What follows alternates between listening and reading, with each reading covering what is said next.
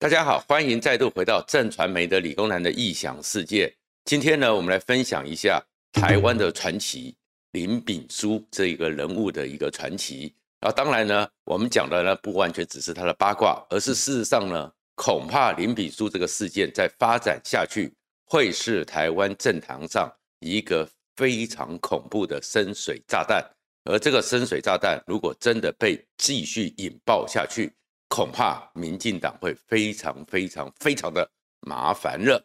如果你喜欢这个频道的话，请记得在右下角的小金单按赞和分享，谢谢大家。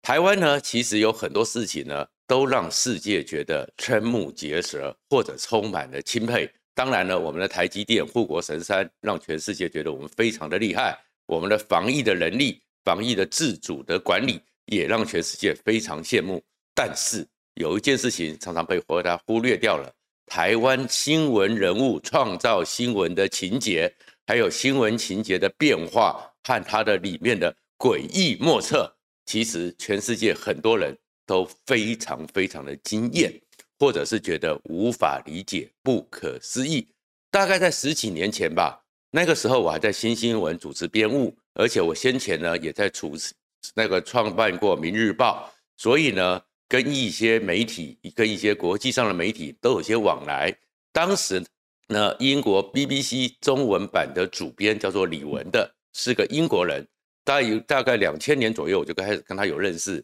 他有时候会来台湾，我会跟他吃吃饭。有一次呢，就是跟他就在远庆那附近安和路上吃饭的时候，他突然呢看到台湾的新闻，很感叹的说，他其实非常钦佩台湾。他说他看台湾的新闻哦，变幻莫测，情节复杂，中间的那个整个的交错纵横，他说让他们每次看到台湾的新闻都觉得难以理解。他说在英国呢，比如说有一个威尔斯的那边有一个郡的行政长官，只是 A 了大概贪污报账有十万英镑，对英国来讲那就是了不起的大事了。谈了一个多月，可是一个多月，英国的媒体在追踪这件事情哦，谈来谈去，就是那个行政长官 A 了十万英镑。故事其实坦白讲还蛮平淡无奇的，所以英国很多的媒体都说，难怪他们觉得台湾的媒体为什么发达的这么厉害，因为他讲说，他特别讲说，当时他看到的是陈水扁的案件、三一九枪击案，一路的各种事件，他只讲一句话说，你们台湾的新闻呢？让他觉得，如果柯南道尔在生，他也写不出这些情节。如果柯南道尔的笔下的福尔摩斯或者是亚森罗平都没办法搞出像台湾这些状况，因为实在是太神奇了。而这样一个神奇呢，最近呢就会让我看到了林炳书事件。而这林炳书事件，当然了，他的粗暴、他的残暴、他对高嘉瑜的那么凶狠，不但是在富都饭店一二零八室。没有人看到之下那样的残忍，那样的残暴，甚至在他妈妈要移灵之前，在板桥的灵堂之前，众听广众之下，众目睽睽之下，都可以这么残暴，让人觉得怎么会有这样的人？可是更让人家觉得匪夷所思的是，林炳书他到底背后有多少的势力？林炳书到底是谁？他怎么可能会是这样一个状况呢？他。怎么会是一个四十几岁无业，从来没有真正正职工作，有这么多的资金可以往来，有这么多的权贵可以跟他交往，甚至于他的规格都已经超越了常规，让大家觉得不可思议。他其实真正的问题就在他超越常规，而这个超越常规，恐怕背后要问的是：怎么可能？哪样的一个体制会有这么一个人？没有任何的制度上的授权，没有任何上的权利，可以在权贵之中来去自如，诸法皆空，自由自在。事实上，林敏书呢，从我们从新闻的角度来看，长期看新闻讲，有两件事情你会觉得他不可思议。首先，第一个不可思议的是什么？当然，他是用了很多的手法，用了很多的公关上的技巧，造成了他。妈妈在过世的那一天，在告别式的那一天，很多权贵灌溉云集，花郎让人家瞠目结舌。可是里面有一件事情，那是实实在在的，就算他怎么骗，就算他怎么弄，我呢，我们做记者的二十几年来，也常常必须到很多告别式的场合去看，或去采访，或有时候去致意。说实话的，很少看到，除非是社会贤达、社会知名度极高，或者是政商大佬，或者是企业上市上会公司极高层的人物，甚至是五院院长等级以上的人物，他们的亲属或个人的告别式，你才会看到这么多的冠盖云集。花篮当然是只要透过公关去要。或者是那些晚年都是很容易要到的，可是大人物现场直接到达那个东西是很不简单的。说实话一点，就算我曾经参加过，曾经是院长级的人物，你都很少看到立法委员这么多人亲自到场。很多时候我们看到的是前部长级、前政务官级、前上市公司董事长级的，你也可能顶多看到的就是一个你没见过的人。穿着某个立法委员的背心，穿着某个市议员或县议员的背心，或者是每个某个部会的国会联络人，他们到场就代表着他们的长官已经到了，那已经是算是贵宾中的贵宾，是 VIP 了，是非常隆重的。如果说这些重要的政商人物会亲自到场，他们绝对是跟这个人的关系密切，或者是。非常在乎这个人的影响力。那林品书，你凭什么？我们看到的是说十几个立委亲自到场，而这亲自到场，而不是由他们的办公室主任，不是助理，不是有人穿着背心。这个时候还只会说我们跟林炳书认识了十年，但是不熟，让人家觉得不可思议。第二个呢，我们也知道说很多的政治人物，特别是立法委员，会在很多的场合会有见面。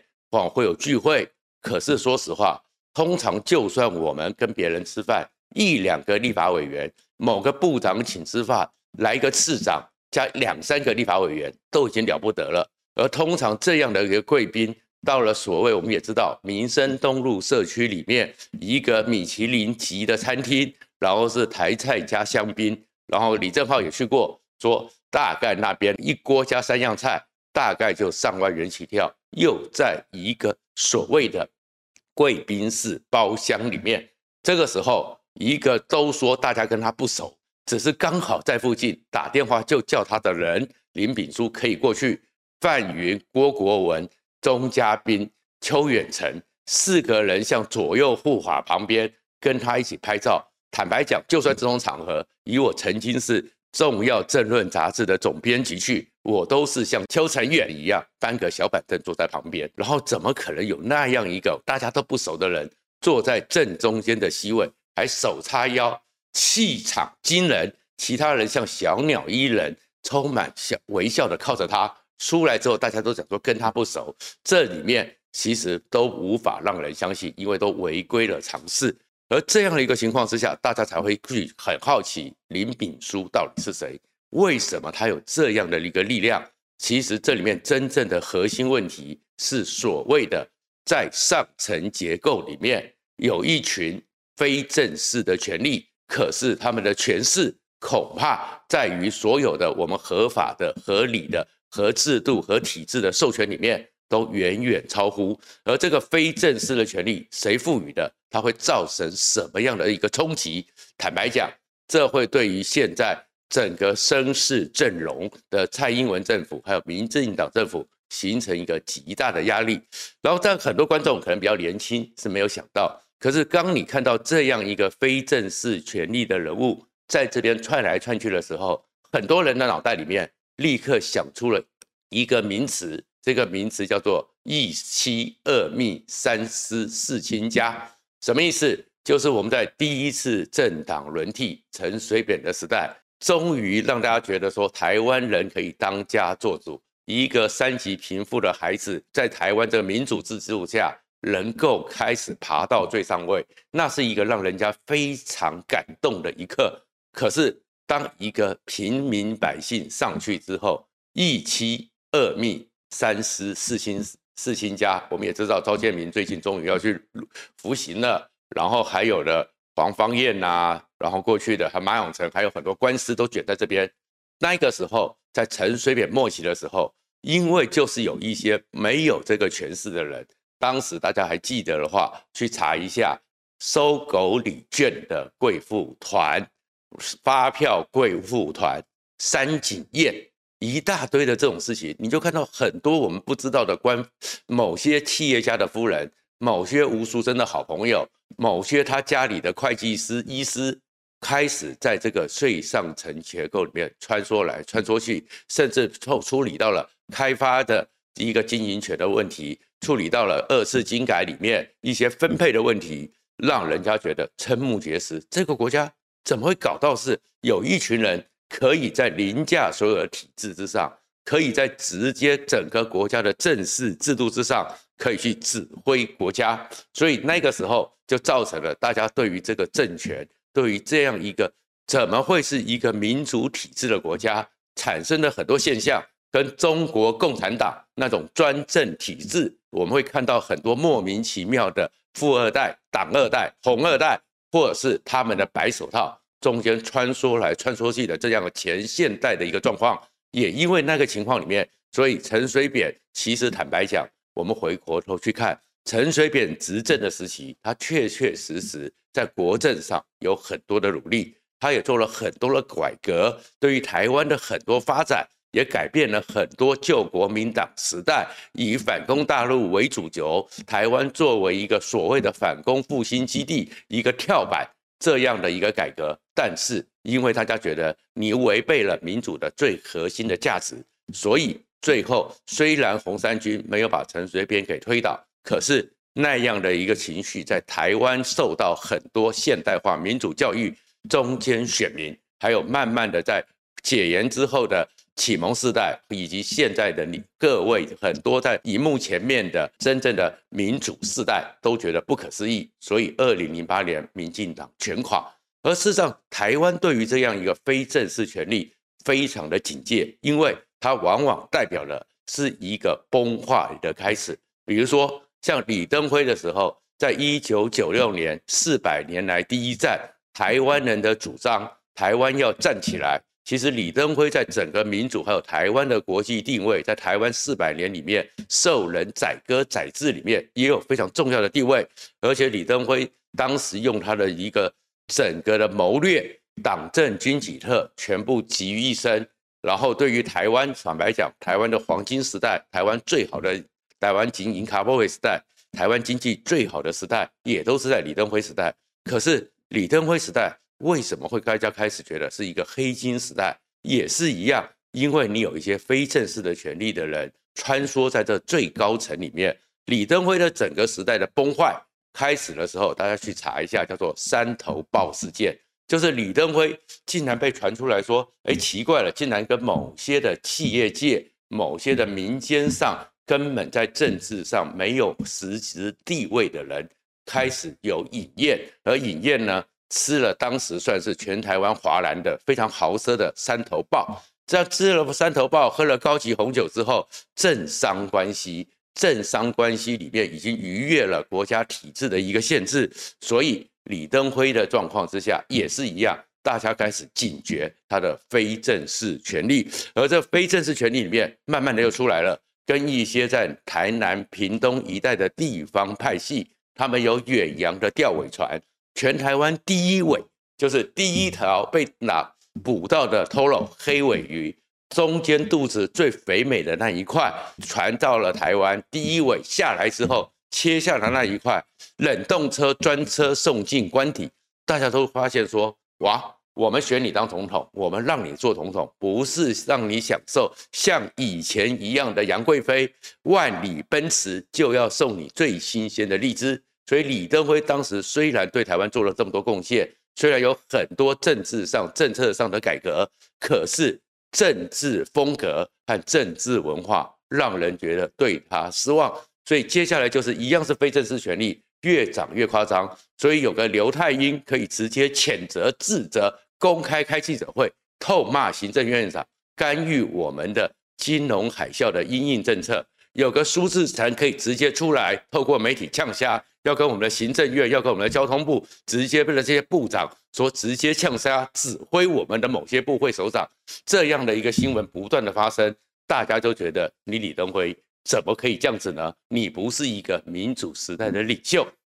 而事实上，很多时候，当你是一个非正式权力，你一个政权跟他挂钩之后，你都会产生这样重要的问题。而这重要的问题里面呢，还有一个人呢，就是蒋经国。蒋经国大概是不管你是蓝是绿，再怎么的去比较，再怎么做各种民调里面，台湾这么多的总统里面，声望最高，大家也觉得他确确实实对台湾贡献最多的一个总统。可是蒋经国的一个最后国民党的崩解，或者是台湾因此能够让蒋经国放手，蒋家放手，台湾走入民主化。也是因为一个非正式权力介入高层运作所造成结果，那个就是竹联帮，也就是在一九八四年、八五年之间，跟竹联帮结盟，到了美国去枪杀了写了一些蒋经国年轻时候他不愿意给人民知道的《蒋经国传》江南案，而这个江南案出来之后，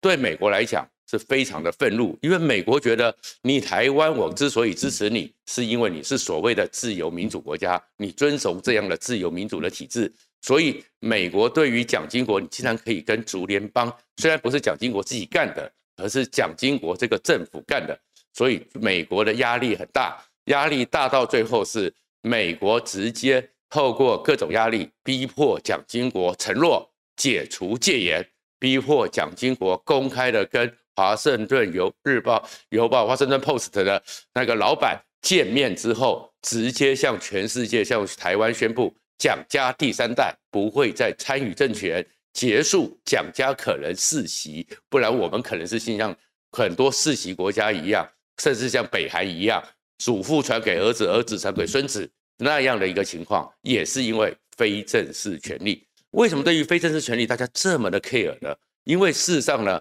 我们知道说，整个国家分官设职、建立体制，最重要的原因就是有迹可循，然后可以去追究责任，也可以在中间的过程中，因为有迹可循，所以各种的缝隙你不容易插进去。然后，所以这里面做这种参与决策的人、参与互动的人、参与各种状况，都会非常的清晰。但是如果你呢，让这个不是这个经过。各种的程序，包含是民选的，包含是国家考试的，包含是升迁考绩历练过到达这个位置的人，而是一些莫名其妙的人突如其来的进来，然后可以在里面颐指气使。那这个时候，其实在政治学上就会陷入一个体系崩坏、不可治理的状态。而这种不理可治理的状态，如果你真的就像我们的国安单位、我们的立法委员。这些人物如果真的就像像林炳书这边可以窜来窜去，因只是因为他养了所谓的网军，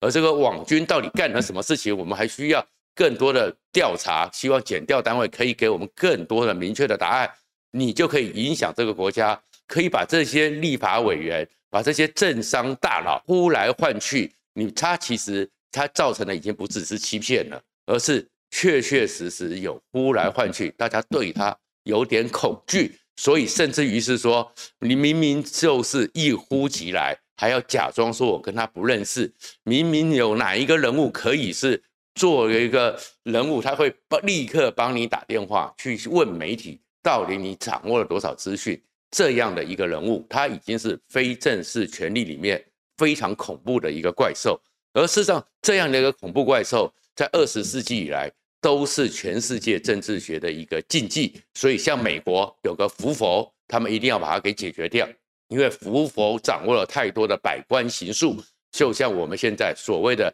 林炳书的日如音笔里面到底有多少秘密？你用这些秘密可以挟持多少人物？就像福佛三十几年挟持了多少美国的政治人物，或者是最重要的例子，就是全世界一直在谈的，就是。沙俄沙皇俄罗斯最后的皇帝尼古拉二世跟他的太太，事实上当然是因为过去的时候，因为十月革命、共产党崛起、一九一八的红色的革命，大家对于尼古拉二世比较多负面的评价，就好像我们对于古代的亡国之君都有一说他们是不死肉糜。事实上，尼古拉二世还是蛮勤快的，可是勤快过程中，是因为当时的整个欧洲的贵族结构，他们呢往往是近亲结婚，近亲结婚之后，所以最后呢，从维多利亚女王，英国的维多利亚女王系统之后，产生了一个疾病叫血友病。而这血友病呢，在当时的医学里面是非常困扰的，因为变成这个皇帝或者是这个贵族很容易猝死，而猝死之后造成权力和政权的不稳定。没想到尼古拉呢，二世跟他的太太两个人是青梅竹马，也是违背了当时很多贵族的希望。两个人结婚之后，连生好几个女儿，最后终于生下了一个小儿子阿克列谢。可是阿克列谢呢，竟然有血友病，哇！那这样子东西，你这皇位还传得下去吗？你这个整个俄罗斯的政权有没有稳定？在而阿克列谢也因为这样子呢，常常疼痛，不知所办。这时候出来了一个最有名的二十世纪的妖僧。叫做拉斯普京，据说自称是东正教的一个传教士，但是他也也是有很多抚慰人心的方法，有很多可以去欺瞒人或安抚贵族的人际交往的技巧，所以他出现了，他只要一出现，他能够让阿克列谢情绪稳定下来，也让皇后的情绪稳定下来，这么一个妖僧就开始掌控了俄罗斯，俄罗斯的王公贵族，俄罗斯的部会首长。任他鞭笞，任他呼喊，最后俄罗斯人受不了，因此发动了革命。也就是说，其实如果你真的让一个完全没有任何授权、无从考核、大家不了解的人，能够过去掌握这个国家、掌握这个状况，非正式权力会造成极大的伤害。而就因为是这个样子，所以呢。虽然现在整个四大公投投票在即，而投票在即，国民党搞得乱七八糟、翻腔走板。本来朱立伦想要去操作的是讨厌民进党，最后人家看的是鄙视国民党，所以你会看到整个国民党的四大公投，慢慢的情势是越来越不利。可是当大家看到了林炳书这个状况，当大家思考起、回忆起所谓的非正式权利、一妻二密三私四亲家这样的一个状况不断的浮现之后，难道现在这个民进党还是跟陈水扁时代一样，有一群人很奇特的一群人，我们不知道他是谁，我们不知道他怎么来的，我们不知道他的授权怎么来的，可以在最上层穿梭？那这个时候，很多中间选民唤起了记忆，而讨厌民进党这个情绪会再起。也许四大公投影响还没有那么直接，可是我们就知道，就像二零零五年、二零零六年，当非正式权力整个出来之后，最后二零零八年，民进党就会是全垮。所以奉劝民进党，这个时候不要遮掩，彻底清查，彻底的清窗，把毒素通通清掉，这是对民进党最有利的。今天就讲到这里，谢谢大家。